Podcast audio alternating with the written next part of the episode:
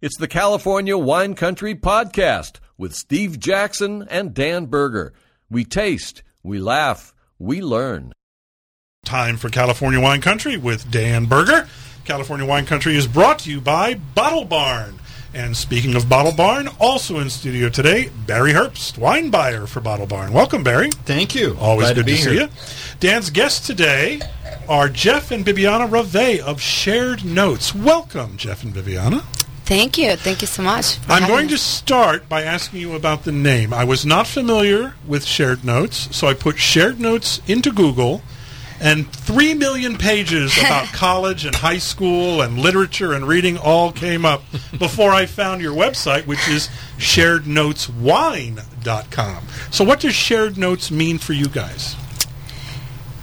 Do you want me to start, Jeff? Um, well, hello. I'm Bibiana. Uh, I am the founder, co-founder, and co-winemaker of Shared Notes with my husband Jeff Pisoni, also a winemaker. Uh, we started Shared Notes in 2012, and the name really meant that it was the first time that we both, as winemakers, collaborated on a wine project together. So we started our business with the 2012 vintage. And Jeff? Well, I share the, you know, I, I, I second that. I share the story. um, we both made wine, you know, pretty much all our lives, and we've, like Bibiana said, we've made, you know, a variety of different wines, and this is the first time we collaborated. So it's fun to, you know, work on things together. Dan Berger, your thoughts on Shared Notes? When I first tas- tasted the Sauvignon Blanc, I was stunned, shocked. I don't know how to say it any better. I'll get a thesaurus. It'll be it'll work out better. But in a good way. I love the uh, fabulous wines. I was really shocked how good they were, and I had to have them in the studio. But little did I know that this is a project that's going far, far beyond one or two wines. This is really an exciting project, and I'm really excited that we're going to be able to talk with uh, Jeff and Bibiana today because there is such a long story that's building right now, and most of it is not going to be. I mean, it hasn't been uh, divulged for most most people. So this is a great opportunity. If you're listening, don't turn off the radio. Gets better. Barry, your thoughts on Shared Notes? I'm a big fan. And I've, in fact, I just saw we're out of it. I think they've been out of wine themselves for a little while. But I love these wines because they're so different than everybody else in this area. Uh, they're very European in, in slant. Uh, they've got the Pouilly-Fumé style, well, like a Didier Dagueneau wine, and then you've got like a White Graves style, like a big, rich uh, Bordeaux Blanc. Yeah, Bordeaux Blanc that you know would be triple the price of what you guys are charging. So I'm a big fan, and then I see there's a third wine I'm excited to check out. So, What always are we- been a big fan? What are we tasting right now? Yeah, so what Jeff just put on all of our glasses is so we, we started the project making only two wines since 2012 and we continue to only make two wines. This is, as Barry was mentioned, a very small production. We only make about 100 cases if each year of each wine. And we are very lucky that people like Dan and Barry and passionate about Sauvignon Blanc has found us because it's really uh, word of mouth. Uh, people learn about our wines because somebody really was excited about it. So this is 100% Sauvignon Blanc. And Jeff, I will let you tell the story of why we were inspired on Sancerre and the wine that we make and how we make it. Cheers to this this 100% Sauvignon Blanc. So we make two wines, and this is this is the 100% one. We we both love Sauvignon Blanc, and we're inspired by it through you know different means. Bibiana worked in in Bordeaux with with some really you know amazing Sauvignon Blanc. I had spent some time at a California winery working with Sauvignon Blanc, but we both mainly made Chardonnay and Pinot most our lives. So on our our joint project here, it's Sauvignon Blanc is something we always loved and really wanted to work on together. So it's a very small production, and we put a lot of effort into every step of the way, collaborating.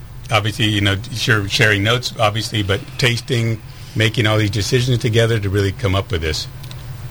And Dan, your thoughts on this? The style on this wine is exactly what Barry talked about. This wine that has a certain European flair to it, but it in a way that you don't normally see from California fruit, because in this case the fruit is really dominant, mm-hmm. but in dominant in a certain way, it's very interesting. It's, un- it's like a slightly underripe quince, so it's kind of got that citrusy note, but the citrusy note is not at all green or stemmy. In fact, in some cases, one of the reasons that Didier Dagueneau from uh, Pouilly-Fumé became so famous was that he went to great extremes to accentuate both ripeness and low alcohol and tremendously high acidity. This wine carries so much of that personality with the great acidity, fabulous acidity.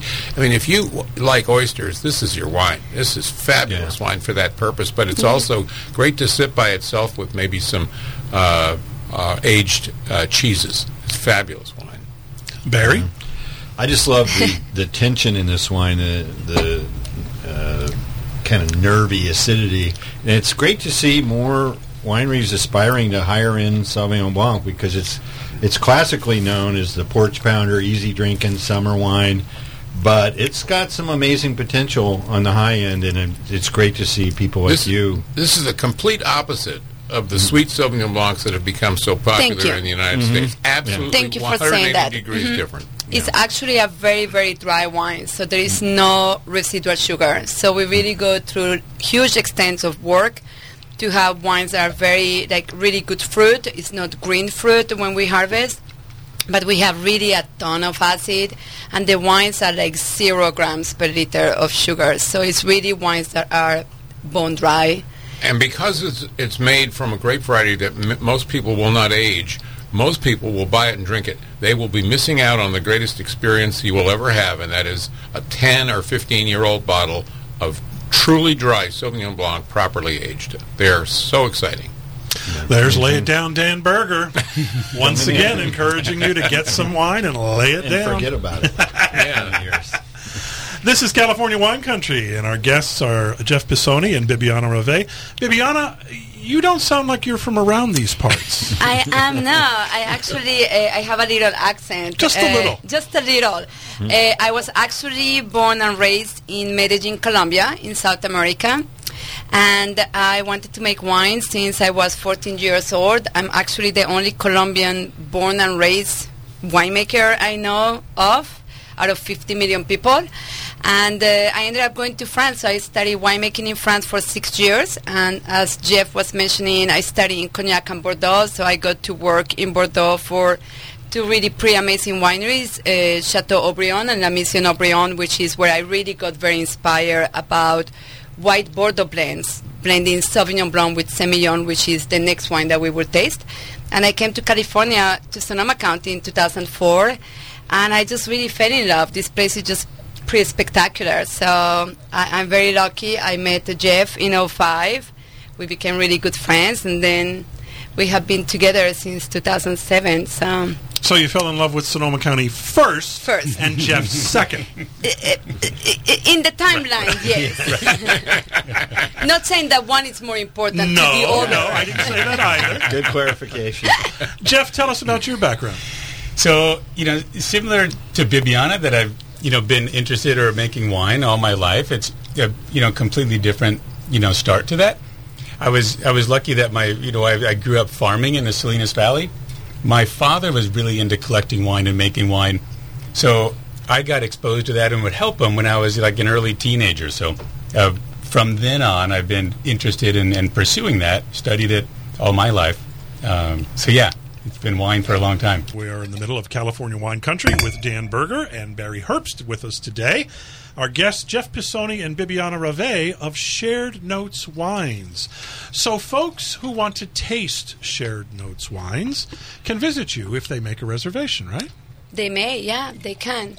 And what happens, first of all, where are you located and what is the experience like? Awesome. Yeah, so our winery is in Rohnert Park. So I believe, Jeff, are we the only winery in Rohnert Park? That's right. I think I think we are. I could confirm that. I've never heard of any there. Blazing Trails. I like it. Yeah, so we are actually really next to the casino. So, you know, very Okay. entertaining. Um, but uh, we don't have a tasting room. We do tastings by appointment, and really our focus has always been production. So we always want to share with people how we make the wines. So it's very common that if you come during harvest, you will get to see us at the sorting table, making the wines, racking a wine, putting the wine in barrel. Um, and if we are not on harvest time, we still do a winery tour, and then you can taste our wines. Um, with us, we do two tastings a day, only Monday through Friday. Okay. And folks interested in setting up an appointment can visit their website, sharednoteswine.com. Dan? I'm just going crazy for this next wine, which is a 2021 shared notes, and I don't know what's the designation on the bottle. Is that one there? That one there. So on on this wine that we're tasting now is called Les Leçons des Maîtres, which is French for lessons from the masters, which is an inspiration from the cellar masters of Bordeaux, from taking some of the idea from Bibiana's work and training there. And um, I grew up. My father was always a collector of Bordeaux, and so I always enjoyed or had a lot of admiration for the region and what Bordeaux's done for the industry as a whole. So it's a, a kind of a tribute to that. But this is a, a blend of Sauvignon Blanc and Semillon. And Dan, you are going wild o- over it? Why? He can barely contain himself. He's out of Well- control. Well, uh, a couple of things. First of all, number one is that I don't ever taste California wine with this kind of acidity. So when I do, it gets exciting because it's really European in style. But more than that, it's got wonderful California fruit. It's very exciting to see that fruit. But then again, in the mid palate, it's got this incredible richness from the Semillon. And the Semillon had to be harvested early because if you harvest it too late, then the sac- you sacrifice the aging potential of the wine, similar to what happens in the Hunter Valley of Australia. But in this case, you have this incredible cool climate influence, Sauvignon Blanc, on top of cool climate Sauvignon Semillon, picked early enough to capture all that beautiful. Uh, well, I don't want to go into the details of the aromatics, but you have to. Nobody was going to believe this, the aromatics of this wine. Yeah, and you know, I think that one big focus Jeff and I we have put on this project is farming is very important. So the vineyards we grow the grapes from are really low years, so they produce very low tonnage per acre, which is how we talk about production of wines and wine quality. Um, with the semillon, which just to your point on being able to harvest early without getting botrytis on the grapes, it's very important for us to go to a very low yield. So we really go to one cluster per shoot, which is a very low production for the vineyard, and you don't get to see that much semillon in California because it used to rot really fast, and it's a large producer, Crown. So you really need to manage it. Um, to I've, really ta- I've cater to it. tasted semillons that were harvested from higher tonnages and at higher Brix, and the end result is clumsy wine. This is It's anything cloying, but yeah. clumsy. This is Are these both stuff. grapes coming from the same parcels, same vineyard? So they are coming from different vineyards. Oh, okay. The Semillon comes from the same vineyard. We make the 100% um, Sauvignon Blanc, Le Pierre Qui Décide, which is the first one we tasted. Uh, and the Sauvignon Blanc comes from two vineyards in Russian River. Hey Dan, another another point that you might find surprising is that both of these wines are made with 100% new oak. Oh, wow. Impossible to, to, to- Yeah. You can't see it. You would don't not see know it. that. So it's you know it's that it's that farming harvest timing to harness the intensity of the Sauvignon Blanc that it works well with the oak, and also really lightly toasted barrels so it doesn't overpower it. Yeah, that's amazing. Barry, are you as out of control about this wine I'm as about Dan to is? lose it right here. uh, this second wine to me is, is so easy to enjoy right out of the gate. It has the same intense acid, but that um, Semillon adds like a melon component, a roundness, really easy to enjoy fruit quality. I'm sure it would age amazing, but uh, super easy to enjoy. Yeah, right you c- you cannot believe what I had a bottle of this a couple of weeks ago, and the third day, it was phenomenal. The third day, and, totally and, see that, and, yeah. and, and Bibiana was saying earlier today before we got on the air that a week later it's even be better. It's even better. Like, yeah, we had friends that challenged the wine because we say to everybody, we are making wines to age for 30, 40 years. So everybody mm-hmm. kind of laugh at us. We we don't do anything to this wine. We don't fine it. We don't filter it. It doesn't go through malolactic fermentation. So we take a lot of risk. Jeff is a big risk taker, so he pushed really hard on not filtering the wine. when we were talking about what to do. And our friends were like, okay, we're going to leave the bottle open as long as this can hold. And I really think that they left it on their counter. It was a Magnum. And this was like in 2013 or 14.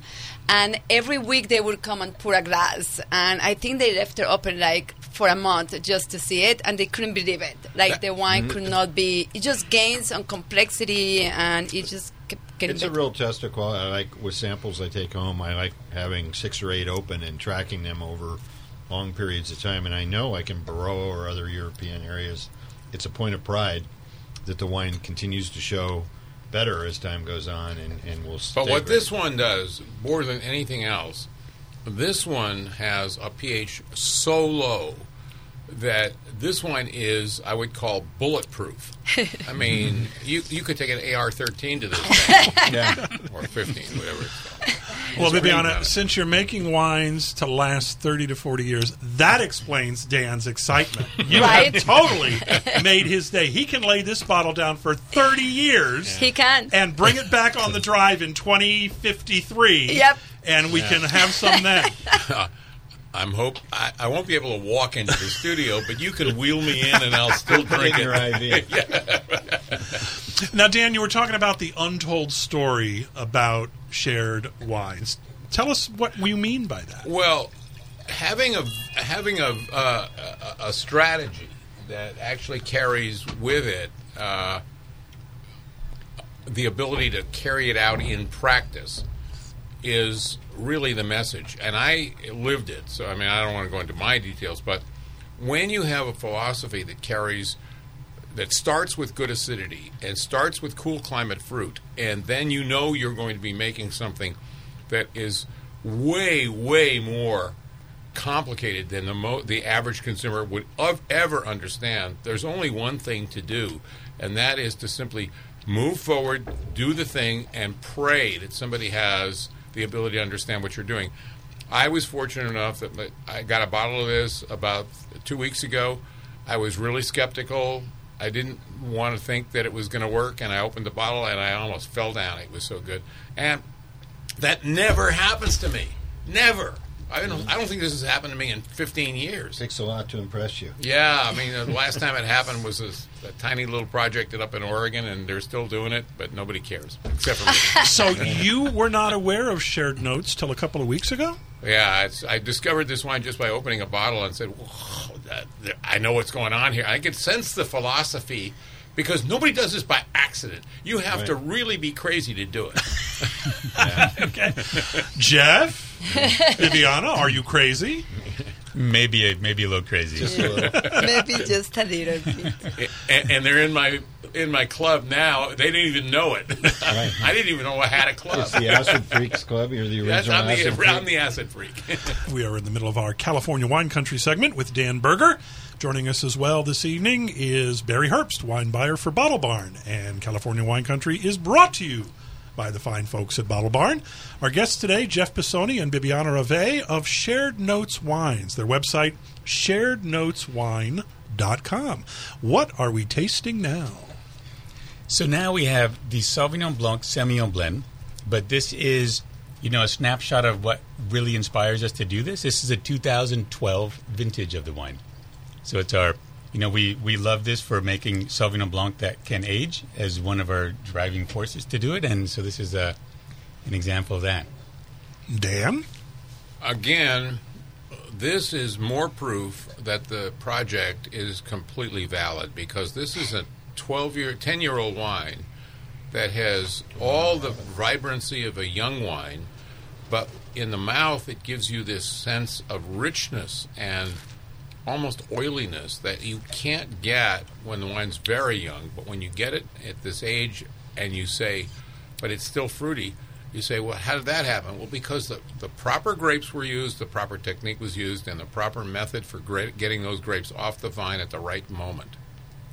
And I think I heard either Barry or Dan ask you about the sourcing of the grapes. These are all Sonoma County grapes, right? Hundred percent. Yeah, actually, they are Russian River Valley grapes. So that's the appellation for both wines. Um, yeah.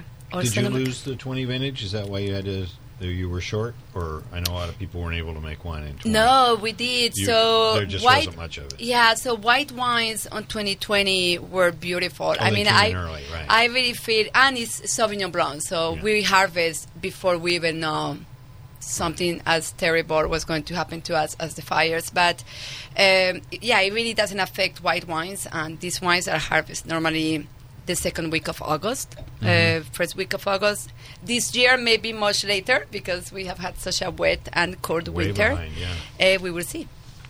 Barry, your thoughts on what we're tasting? I think it's amazing. I'm Into the microphone, Barry. as Thank a- you. well, I, I got, I got distracted looking at You're getting wine. closer to the wine Yeah. and further away from the drifting microphone. away. Now the uh, I'm lucky as a buyer that our clientele is like an amazingly curious crowd. Uh, a lot of them in the industry, obviously.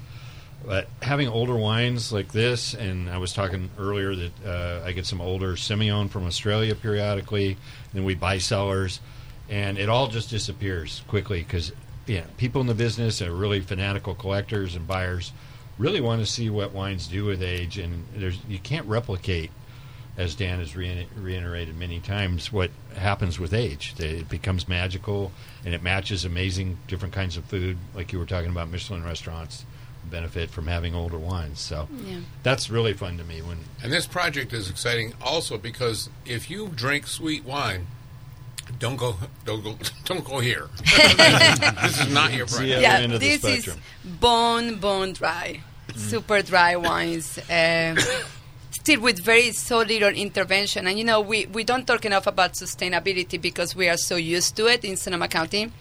But obviously, all of these wines are from sustainable certified vineyards, amazing farming practices, and I think Jeff and I respect for wine is pretty obvious on the wines we make across our different brands, but definitely Shared Notes really a testament of we want to show what a grape can be with the minimum intervention transform into wine and, and give something to talk about on decades. I think the only time we've talked about pairing these wines was a, with the first one when you screamed oysters. Right. How about Yeah. this wine? What would you pair this You know, wine with? this is really interesting because at, at 10 years old, you would imagine that, and it's white wine, you would imagine it would go with something like swordfish or halibut or something. And in a certain way, this wine would go with rare roast beef because it's so oily and so rich in the mid palate, and still the acid is all there. So if there's any fat left in that dish, and there's not very much fat in rare roast beef, then you want something that has the personality to stand up to this. So to me, something out of the norm that would work. And rare roast beef uh, with uh, these kinds of wines, aged uh, white wines, they're, they're exciting. Jeff or Bibiana, would you agree with Dan's recommendation? Yeah, I mean, we talk a lot about pairing these wines, especially when we taste with somms or when we go to really special restaurants. And I think that these wines, especially with age, really are a great complement to very complex dishes. So, like a rare beef that definitely is great. I think it's great with any kind of white meat, uh, lobster, with smoked dishes. It can be smoked vegetables now that we have so much root based uh, food. So it can really go deep with things like mushrooms and creams and complex combination of things. Uh, it's just really pretty interesting to see how the wine gains on the palate and reduce a little bit that acidity that is so tense at the beginning. But you, but it doesn't even smell like a wine that has aged for ten years. No, in fact, in, all. i this is a 2012, and if I were to compare this to anything, I would compare it to a 2012 Chablis, because Chablis is the only white wine that I know of that would be at 10 years would give you this kind of personality. very personality. similar, Yeah. definitely. Yeah. Barry, you had mentioned earlier the uh, aroma of caramel. Yeah, I would say that's the main difference I smell between the young version of this and the old is that you what you the only part that's aging about it is that aroma, I think. The flavors taste as fresh as if it was made yesterday. And I did not pick up that aroma when we began, but now, boy, is it there. And it's He's a a pro. delightful He knows what nose. It's a delightful nose. Yeah, and a lot of minerality combined with that. So it's a really neat, and Well, it's okay, exactly what you get in Chablis. Uh, same with older Chablis.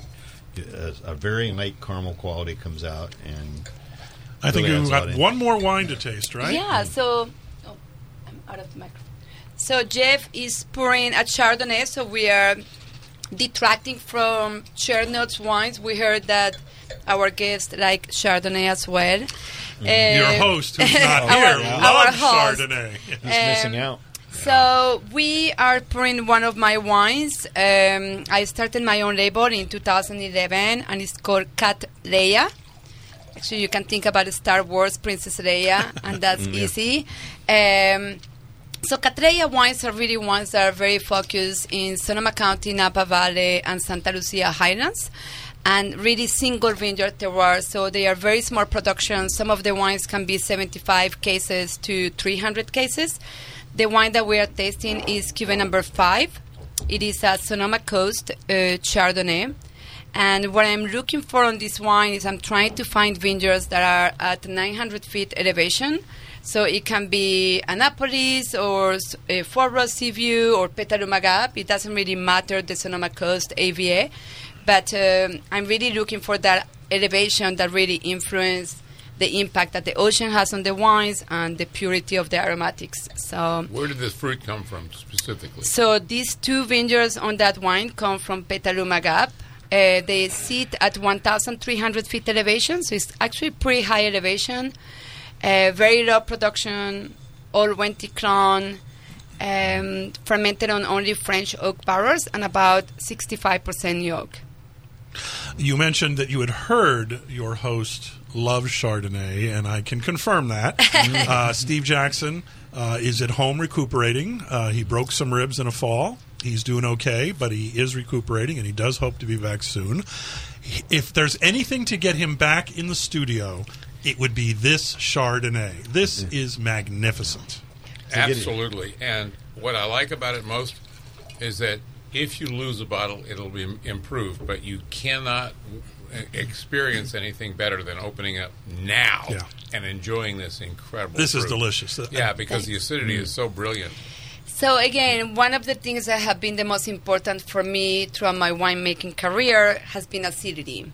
So more than thinking about alcohol on the wines or uh, all of those conversations that can be trendy sometimes, it's more about the ageability of the wines, and I think acidity really is the secret. And minimum intervention. So trying to do the minimum on the wines. I love oak, so I use a lot of French oak. I don't use any other oak. Um, but again, we don't do any fining, no filtration, no additive. We obviously use a little bit of sulfites um, to protect the wines and to protect them from microbiology um, issues. But other than that, it's just grapes. Barry, your thoughts on this one? Yeah, this is a great marriage. Uh, a lot of people that go for acidity like you do lose the richness on the other end. And this is a great marriage of richness. It's got those buttery, rich components that people love in Chardonnay, but then the acid kicks in. A lot of people going for high acid just get that nervy acidity and nothing else and, and lose. It's all like eating a young apple or something. That's all you get. But I love how you've preserved both sides of it that people like. And, And, yeah, and unlike a lot of Chardonnays, this will be better in a couple of years. Yeah. This is Okay, you got to get that lay it in statement oh, in Oh, I- there, don't you, I have, I have an agenda. You do. At least you're consistent. We're going to wrap up California Wine Country. This week's episode featuring Dan Berger and Barry Herbst and their guests Jeff Pisoni and Bibiana Rave of Shared Notes Wines. Now, if you visit their website, sharednoteswine.com, you'll see a tab for their story, you'll see a tab for their wines, and you'll see a tab for coffee. What is that all about? Right. Uh, well, obviously, you asked me where I am from. Um, so I was born and raised in Colombia, and I grew up drinking a lot of coffee. I'm a coffee fanatical, and um, when Jeff and I had our two kids, so we have an eight and six years old boys. I really wanted them to have a connection to where I come from and to have an excuse and a better understanding of my culture and how Latinos we are and how family is so important and the land is so important. And since we get to farm vineyards in California, I have this little dream that they could one day also farm coffee farms in Colombia. So I told Jeff a few years ago that I really wanted to buy a coffee farm. and And you asked earlier if we were crazy, right? Yes. right. I thought winemaking was crazy. And then Jeff was very smart. He says to me, like, well, why don't we start importing green beans? We roast them. And if, if we really feel strong about this, we can go to the next step. So, but what's really fun, and you could, Bibiana, you could share more, is that how much like farming and site specific all these farms are. They're small farms. You know, we we source from like you know sustainable operations, but it's amazing how the character when you talk about coffee and wine, how many parallels there are. Yeah, so we started talking about coffee, and what a lot of people do not know is coffee is also a byproduct of a fermentation. And it happens with Saccharomyces, which is the same yeast that ferment wine. So you have to ferment the cherries to extract the pulp and release the green coffee. So we need yeast, same as we need in wine, to make coffee. So that byproduct, there is a little fermentation that happens on the cherries that impacts the quality of coffee. Um, so that's a very important step on the coffee we drink today. Coffee is not just a fruit that we are eating or drinking by itself. Um, we also are very dependent on terroir, so high elevation, farming, location is extremely important. The varietal, so there are many different varieties on coffee. Uh, Colombian coffee is Arabica coffee, which is very different than African coffees, Ethiopia, and all of those different regions. So we only do Colombian coffee. We don't bring any other coffee beans, and we are doing. Um, we do farm by farm. So if you're on a subscription with us, this month you might be having um, Finca Don Felix, and then next month you are going to have Doña Liliana or uh, at the, on Don Mario or different farms. They are very small. They are all family owned. Uh, trade fair. There is not intermediate uh, distributors between the producer and our importer to the U.S.